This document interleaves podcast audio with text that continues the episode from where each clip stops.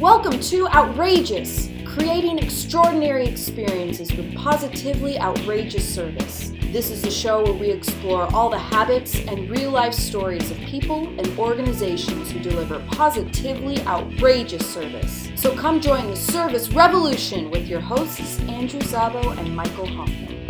And welcome to another episode of Outrageous.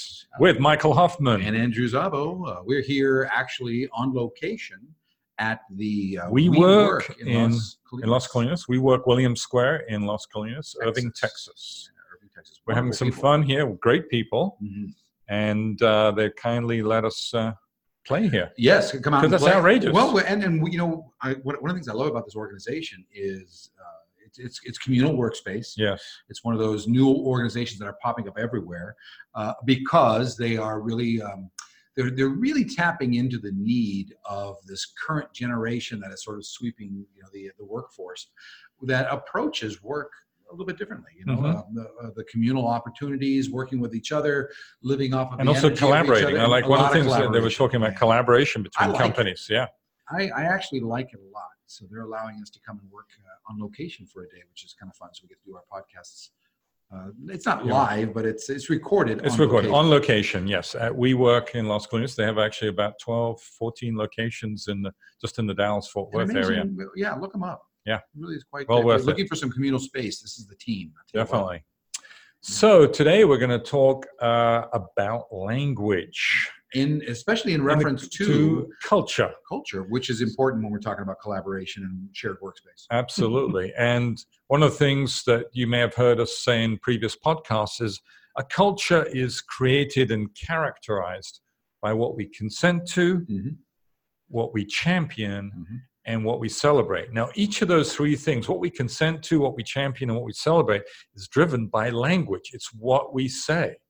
Each of them are really defined by the language that's used. It's not just what we intend, but it's what we say. And you know, even though they say action speaks louder than words, but actually words echo our actions, yes. and they have to be consistent. Words and actions. Words and actions screaming. Together. The old expression, your face is screaming. Yes, words and actions together is how we define the language. Yeah, so let's talk about language a little bit. And I think this is an important topic because teams are tremendously important. We get things done with and through others most of the time. Right. Rarely do we find ourselves isolated working by ourselves, whether it's you're in front of a customer externally or internally. The way you can't have two faces. You can't have one way that we communicate with each other internally and have it completely different to the people on the outside. So this episode is really about us talking and working with each other, how we communicate with each other. And that language we use, it communicates volumes. Mm. Simple things. I know one we were discussing before the show.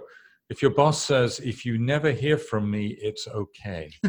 What does that communicate, Michael? Yeah, well, actually, that we just were dealing with this. The old phrase, as long as you never hear from me, you're doing okay, which is the most dysfunctional phrase. Yes.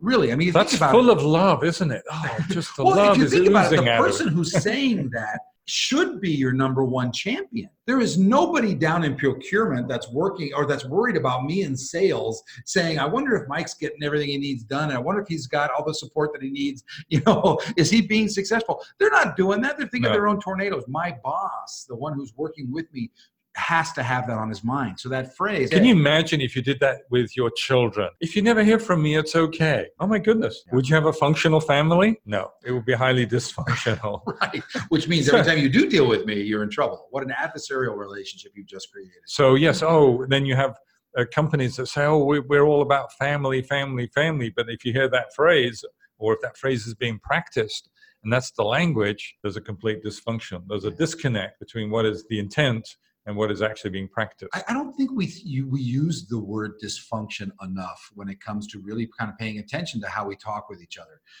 Another phrase that we're dealing with this organization is the idea that they were really defensive on the justification of their negative humor. The old phrase, I kid because I love. How about loving because you love? I tear you apart because I love. If I didn't jab you, that's when you got to worry.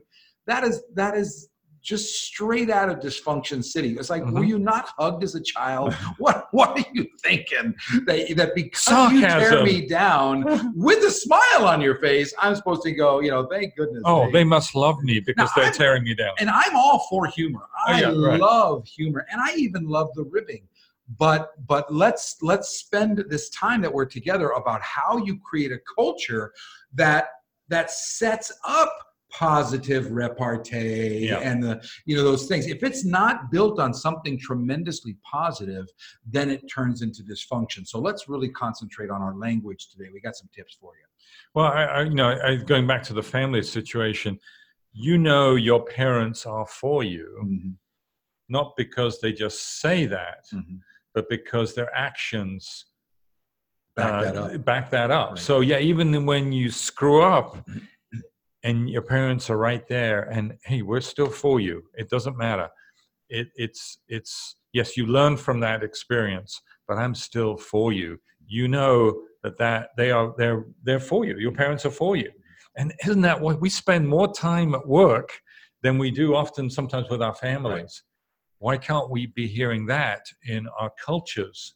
And that's really key to a positively outrageous service culture, because you can't practice that outwardly to your customers, suppliers, and so forth if you're not practicing it inside. It's very, very difficult. It's got to be congruent. Yeah, exactly. You can't have two faces, one internal and one external. Yeah, it's very schizophrenic. If you do have that, it's tremendously schizophrenic. And so let's pay attention to how we're working with each other. Culture is created. We're not the victims of culture. So when we pay attention to the words that are coming out of our mouths, ask yourself this, just to put a check on it. How many times do you run into people saying very positive things about you, even if it's the way we welcome each other? The way that we express my observations to you. I'll give you an example. I'm working next to somebody in a cubicle that I witness you on the phone, and I listen to how you're handling. Maybe it's somebody it's not so comfortable you're talking to. I see you working, and I really. It's very noticeable that you're pulling out all the stops in really trying to handle this situation. When do I say something when you hang up? Should I just make a mention of it? Because you might not get a plaque at the end of the year that says, by the way, you handle those tough conversations really, really well. And the challenge with that is you may go the entire year not knowing or not being reinforced of the things that you do very well. So think of it this way. We live behind our eyeballs. You may hear us say this all the time, but I think it's very, very true. We live behind our eyeballs, which means I rarely get a chance to see me or witness me working me. It's all from a back perspective. So if you think about it, all the feedback that I get from me doing my job, being effective at it, being a good team player, comes from the outside.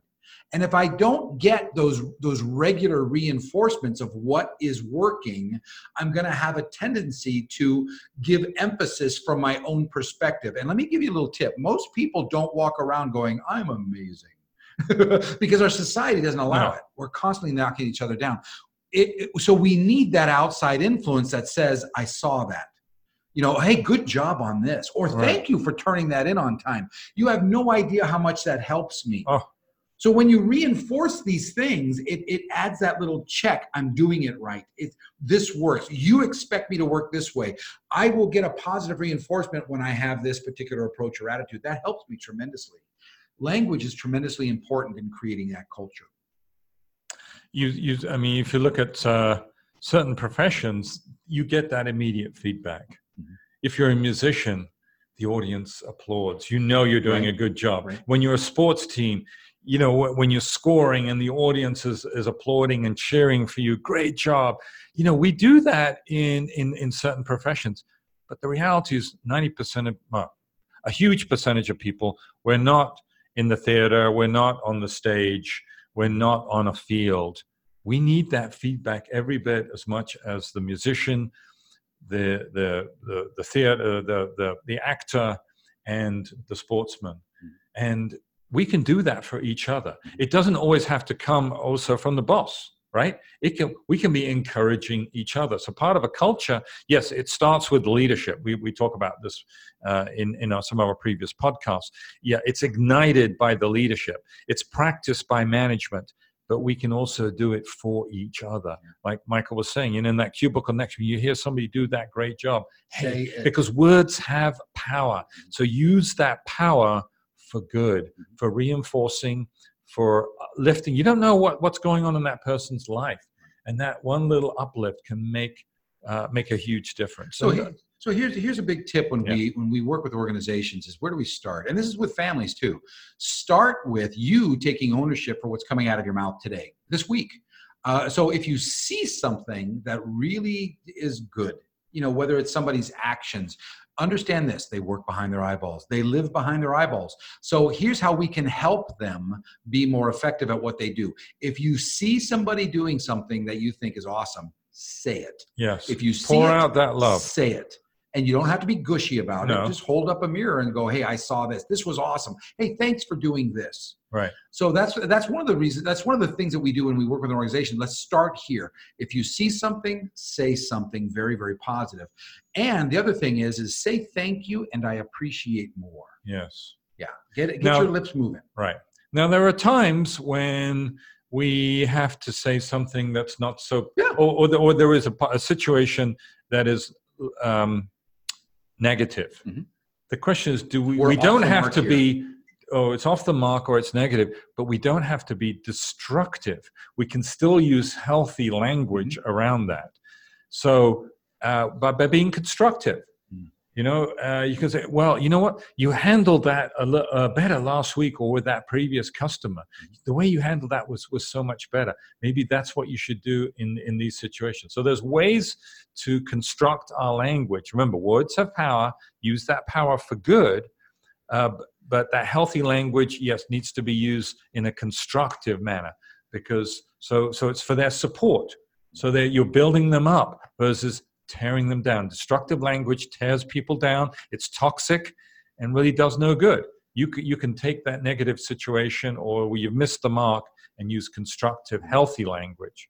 Here's how you know you're really building a really good, healthy culture, whether it's at home or at work. And that is when you're able to call a spade a spade. Mm-hmm. When you're able to say this is on, and when you're able to say this is off, and we're able to have a dialogue about it instead of being defensive about it. That's how you know you've really got that great combination of healthy attitude, a healthy atmosphere. Yeah. Because I know, and this is why negative humor is so important to understand, that it's not a good thing. We hear people say all the time, I kid because I love, anything else. When you create an atmosphere where you're not necessarily for me, or I have to watch myself because it might be, I might get chided about it, then we're not having what's right up on the surface. So you build an atmosphere of, when you're on, I tell you, when you're off, I tell you. Yeah. And I'm always for you. Right. And you can take those things when there is that thing that's off the mark. But the reality is that person is probably doing some things right as well. So we call it the Oreo cookie method. Mm-hmm. So you give somebody a positive, then you give them that constructive critique to improve them, to give them support, and then you finish with another positive. So it's wrapped in healthy language. It's all healthy, but you take that constructive critique and you wrap it on either side with positive affirmations. That's very powerful, and they're more apt to listen and hear what you have to say when you're in that situation. So yeah. So this week, take an opportunity to go out of your way to say, what's the language we use in our office? Pay attention to what you're talking. How is it coming across at home? Do you have things that come out of your mouths? The people that you work with, that you live with, are they more positive than negative? And then go out of your way to have more yeses, more positive things than no's. If you see it, say it, and build an atmosphere you can call a spade a spade. Yeah, and if you like what you're hearing here, we welcome you to go to our iTunes page, look up Positively Outrageous. You'll find us there if you're not already going to our podcast page, and we would like to get some feedback from you. And if you like it, give us 5 stars. This will not just, it's not just about us, but by giving us those ratings, it will actually improve the podcast ability to be seen by others. So if you like what you're seeing, this is a way to spread the word. Help on that. Yeah.